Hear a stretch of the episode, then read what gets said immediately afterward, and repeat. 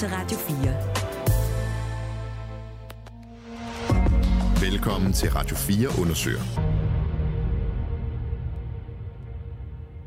Jeg øh, har haft øh, hundehøje feber i ja, fem, fem dage. Mm. Og det bliver ikke bedre. Det her er en optagelse af et opkald til lægevagten. Nej, hvorfor ringer du akut knap? Fordi jeg er nummer 42. Ja, men det er til folk, der har blodprop i hjertet og sådan noget. Det må du altså ikke. Manden, der ringer, hedder Johan Nielsen, og gennem fem dage er han blevet mere og mere syg. Hvad er temperaturen i dag? 39. Har du andet ondt i halsen? Har du hoste, hovedpine, muskelsmerte og sådan noget? Ja, ja. Ja, det hele? Det hele. Bløde, bløde ud af næsen også. Morgen efter det her opkald blev Johan Nielsen fundet død i sin seng. Det lyder som influenza. Lad mig lige prøve at se dig på video. Har du prøvet det før? Nej. Nej. De næste sekunder af optagelsen skal vise sig at få en helt afgørende betydning. Prøv lige at gabe godt op. Du kigger dig ind i munden. Mod tilbage. For ja. Ah, ja, det er fint. Det er godt. Jeg hedder Jais Nørgaard Alstrøm. Det her er podcastserien Intet at se. Det ser fuldstændig fint ud.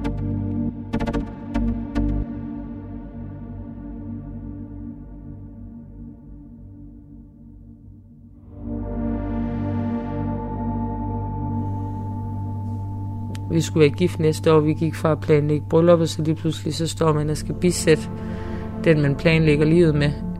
Det var Sabrina Søgaard, Johan Nielsens forlovede, der fandt ham i soveværelset dagen efter opkaldet til lægevagten.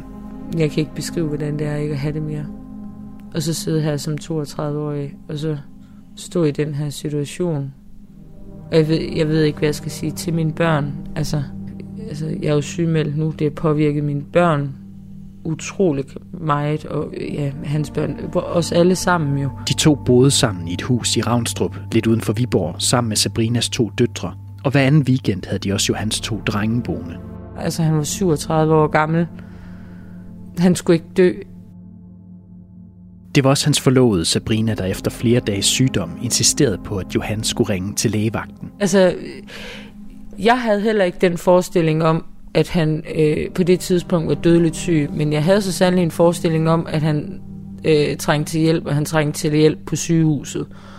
Og det burde hun også ha- have set. Da jeg møder Sabrina i hendes hus, sidder hun med to dokumenter i hånden, og det, der står i de to dokumenter, gør hende både forvirret og frustreret. På det ene papir står der, at Johans død kunne have været undgået. Det her det er afgørelsen fra patienterstatningen, som giver mig medhold i, at Johan har modtaget den forkerte behandling, og at hvis han har modtaget den rigtige, så han med høj sandsynlighed været i live i dag. Men på det andet papir står der, at det, der skete på opkaldet i lægevagten dagen før hans død, er, hvad man kan forvente, når man ringer til vagtlægen.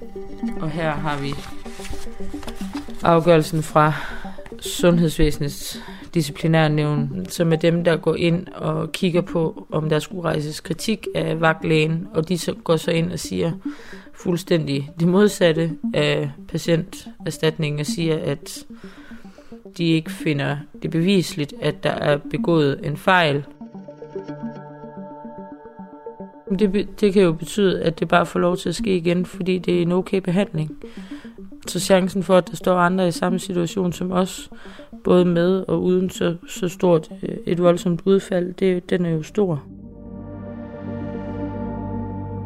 Det, der er sket, er altså både helt forkert og kostede Johan livet, og samtidig er det lige efter bogen. Altså, det er jo modsigende. Øh, det, det, giver jo ikke, altså, det giver ikke nogen mening. Det gør det ikke. Og det skal vise sig, at den afgørelse, der når frem til, at der ikke er sket fejl, er baseret på en dokumentation, som ingen har set. Der mangler en vigtig brik i puslespillet.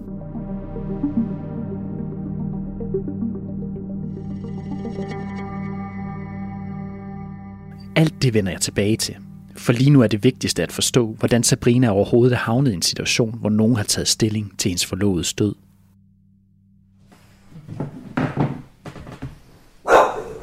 Donna, kom ned.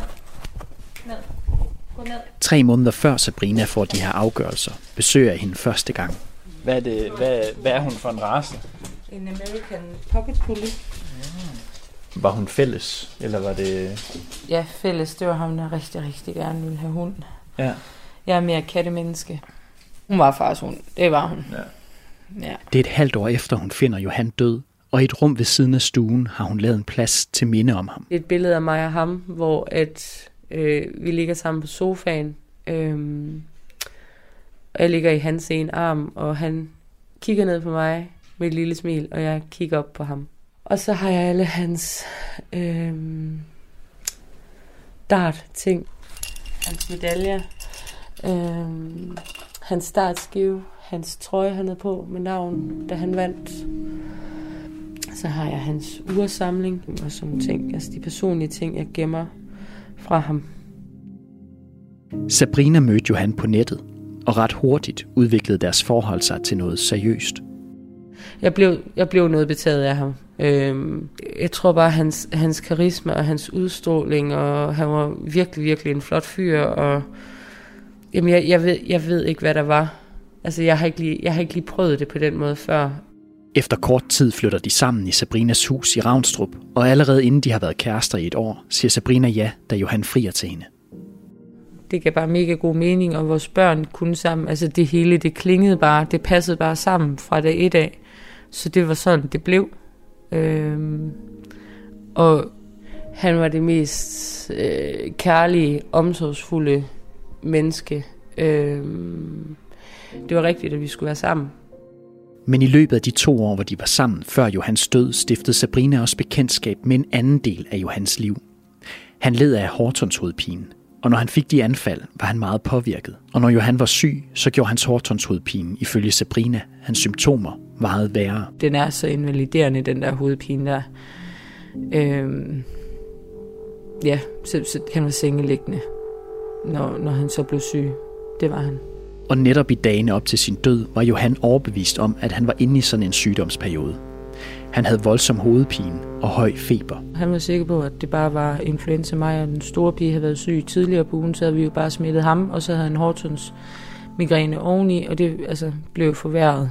Men Sabrina synes alligevel, at Johan er mere syg, end han plejer at være. Og flere gange forsøger hun at overtale ham til at ringe til lægen. Fordi han havde høj feber, og han, hvad det hedder, han kastede op hele tiden. Han havde jo ikke noget at kaste op af, for han kunne ikke spise, han kunne ikke indtage væske. Jeg var bange for, øh, altså alvorligt bange for, at han var ved at blive dehydreret. Øh, han blødte ud af næsen og sådan noget. Men Johan er ikke til at overtale. Han vil ikke ringe til lægen for det, han mener er en influenza. Men langsomt begynder det at gå op for Sabrina, at der er noget alvorligt galt, da hun oplever, at Johan virker usammenhængende og svimmel. Og til sidst står sygdomstegnene i kø. Jamen altså, han var træt, grålig, svedig, øh, kold klam i huden.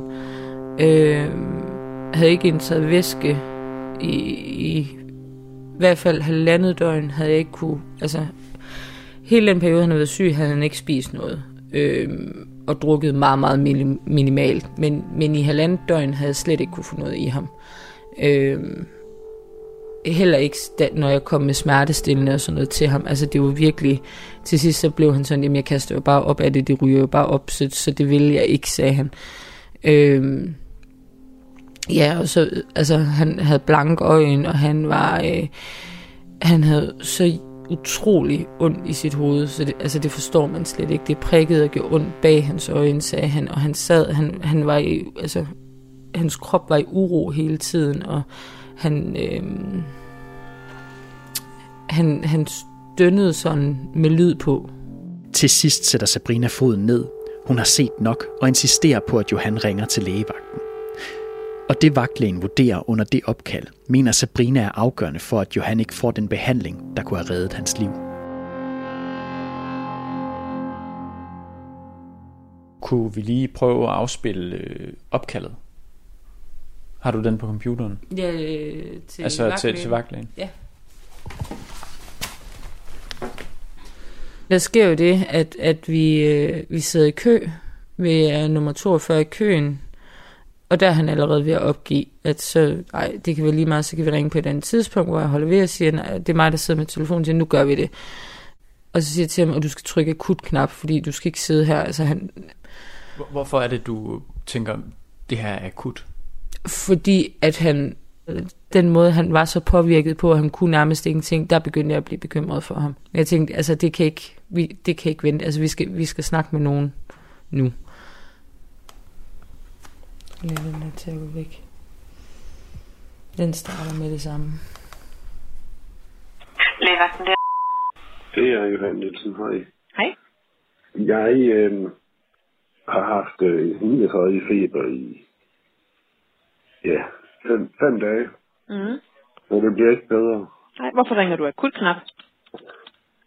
Fordi jeg er nummer 42. i Ja, men det er til folk, der har blodprop i hjertet og sådan noget. Det må du altså ikke.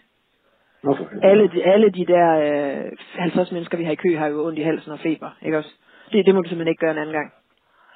Hvad er temperaturen i dag? 39. Har du andet end ondt i halsen? Har du hoste, hovedpine, muskelsmerter og noget? Ja, ja. Ja, det hele. Det hele. Bløde, bløde ud af næsen også. Hovedpine, muskelsmerter, snot og hoste. Det lyder som influenza. Lad mig lige prøve at se dig på video. Har du prøvet det før? Nej. Nej. Øh, 50, 43. Godt. Du skal sætte din telefon på højtaler, hvis den ikke allerede er det, og så har jeg lige sendt dig en sms. Og når du åbner den, så er der sådan en videolink. Kan du drikke noget? Ja. Godt. Der er ikke så meget, vi kommer op igen. Har du fået sms'en fra mig? Ja, ja, det er sådan. Godt. Nu kan jeg godt se, at du er på vej. Det er fint. Prøv lige at gætte godt op. Og så kigge dig ind i munden. Med hovedet tilbage. For at sige ja. Ah, ja, det er fint. Det er godt. Det, der sådan er alarmsymptomer for mig, det er, øhm, hvis du ikke overhovedet kunne drikke noget, eller hvis du ikke kunne åbne din mund, og det ser fuldstændig fint ud. Så, øhm, så det øhm, ser du an til i morgen med smertestillende, og så snakker du med din egen læge. Okay. Og i morgen, eller næste gang du ringer, så er det ikke noget med akutknappen til sådan noget her. Nej. God bedring. Så, Hej. hej. Efter opkaldet til vagtlægen går Johan i seng. De ringer ikke til lægevagten igen for at få en anden læges vurdering. Det ville han ikke.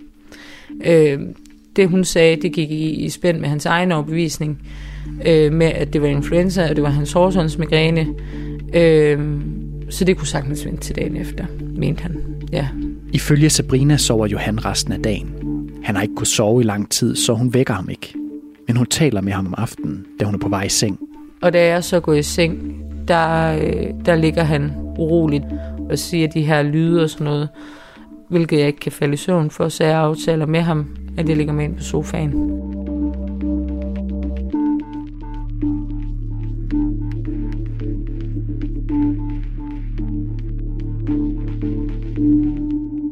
Jeg sidder i med møde med en kunde, og min telefon den, den er på lydløs, så jeg kan se, at det er Sabrina, der ringer. Det her er Belinda Nielsen, Johans mor. Hun er sekretær i et revisorfirma, og da hun får opkaldet fra sin svigerdatter, mens hun er på arbejde, ligger hun først på.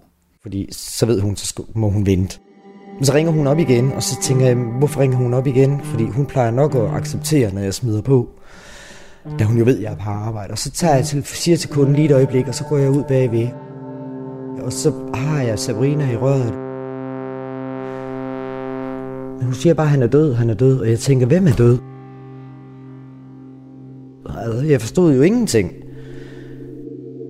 Så siger hun jo så, det er jo han. Så går jeg ind, og så siger jeg til den her kunde, du skal gå. Og så siger jeg, nej, det skal du ikke. Du skal blive, nej, du skal gå. Jeg ved ikke, hvad du skal. Og så kravler jeg ind under mit skrivebord, og så sætter jeg mig til at skrige derinde.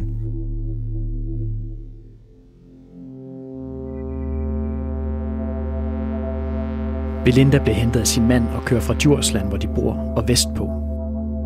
På bilturen er hendes hoved et stort mylder af tanker og spørgsmål. Hvorfor døde han? Vi, vi bliver nødt til at vide, hvad, var det, hvad var det, han døde af?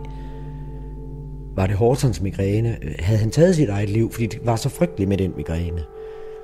Det er sådan nogle ting, ikke? Og hele vejen op, så sad jeg og tænkte, man kan jo ikke dø af en migræne. Så jeg forstod jo ingenting.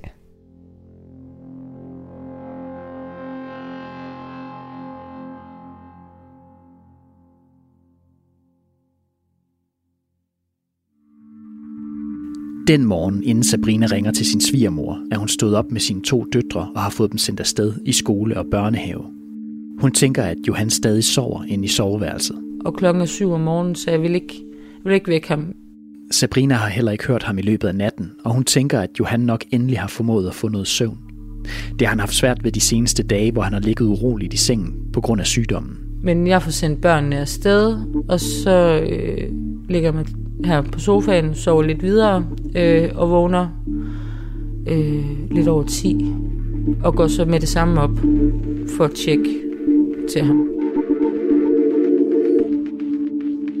Det, der møder hende i soveværelset, har printet sig ind på hendes nethinde.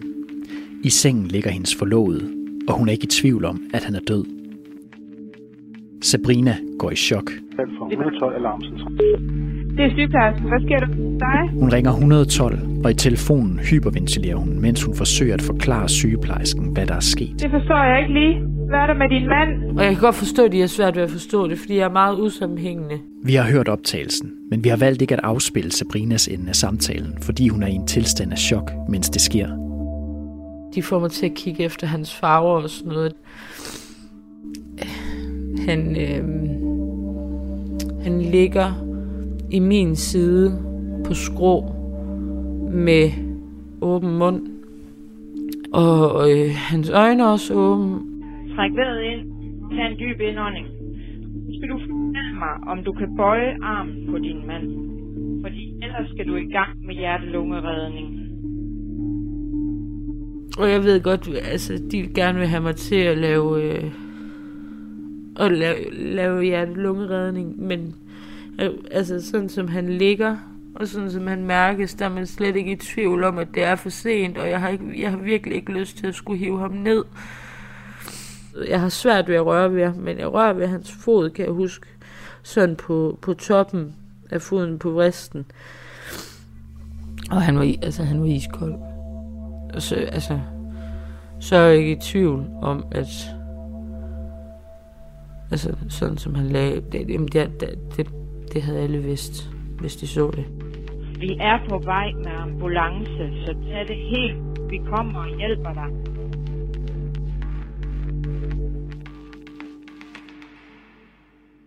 Sabrinas hjem bliver indtaget af ambulanceredder og politifolk.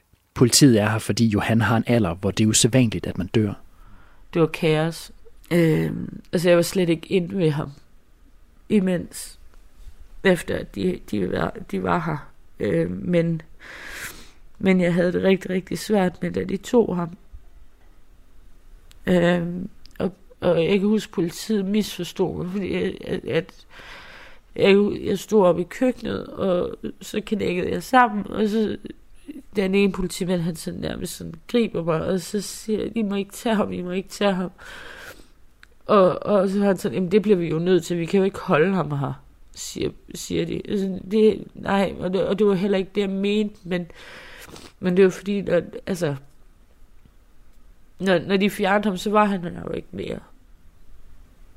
Altså, jeg vidste jo godt, at han var død, og han ikke var her, men, men det var ligesom om, at det ikke var virkeligt. Det blev virkeligt, dengang de fjernede ham. Johan bliver taget med, og imens er Belinda på vej i bilen for at se sin søn. På vejen derind for at se ham, har hun stadig det samme spørgsmål, som hun har stillet sig selv hele vejen. Jeg forstod ikke, hvorfor han var død, det, det, og jeg er nødt til at have en forklaring. Jeg er nødt til at have at vide, hvorfor. Altså, hvad er det, der er sket, før at jeg ligesom accepterer, at tingene er sket? Skal jeg vide, hvorfor det er gjort? Hvorfor? Så tager vi ind på kapellet og ser ham. Jeg var helt sådan ligesom... Jeg skulle bare se ham. Det var det, der var det vigtigste for mig. Jeg var sikker på, at han var død i stor smerte, fordi han var fuldstændig stiv med den ene arm op i luften, og øjnene halvt åben, og munden halvt åben, og det var forfærdeligt. Fordi Sabrina og Johan ikke er blevet gift endnu, er Belinda juridisk set hans nærmeste pårørende, og hun bliver spurgt, om hun vil give tilladelse til en obduktion. Og det gør hun. Fordi det var meget mystisk, at han var død. Det var også derfor, vi sagde ja til at få ham obduceret. Du dør jo ikke af en influenza sådan ud af det blå. Du har lyttet til første afsnit af serien Intet at se fra Radio 4 undersøger. Serien er tilrettelagt af Allan Christiansen, Nikolaj Thorgård Henriksen og af mig. Jeg hedder Jais Nørgaard Alstrøm. Musik og lyddesign af Asbjørn Kjærgaard Pedersen. Redaktør er Søren Maja Jensen. Vi har forsøgt at få en kommentar fra vagtlægen, men hun er ikke vendt tilbage på vores henvendelser.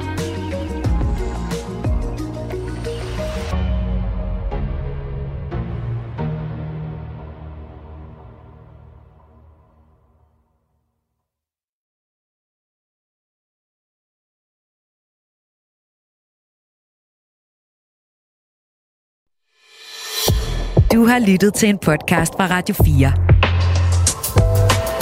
Find flere episoder i vores app, eller der, hvor du lytter til podcast. Radio 4. Ikke så forudsigeligt.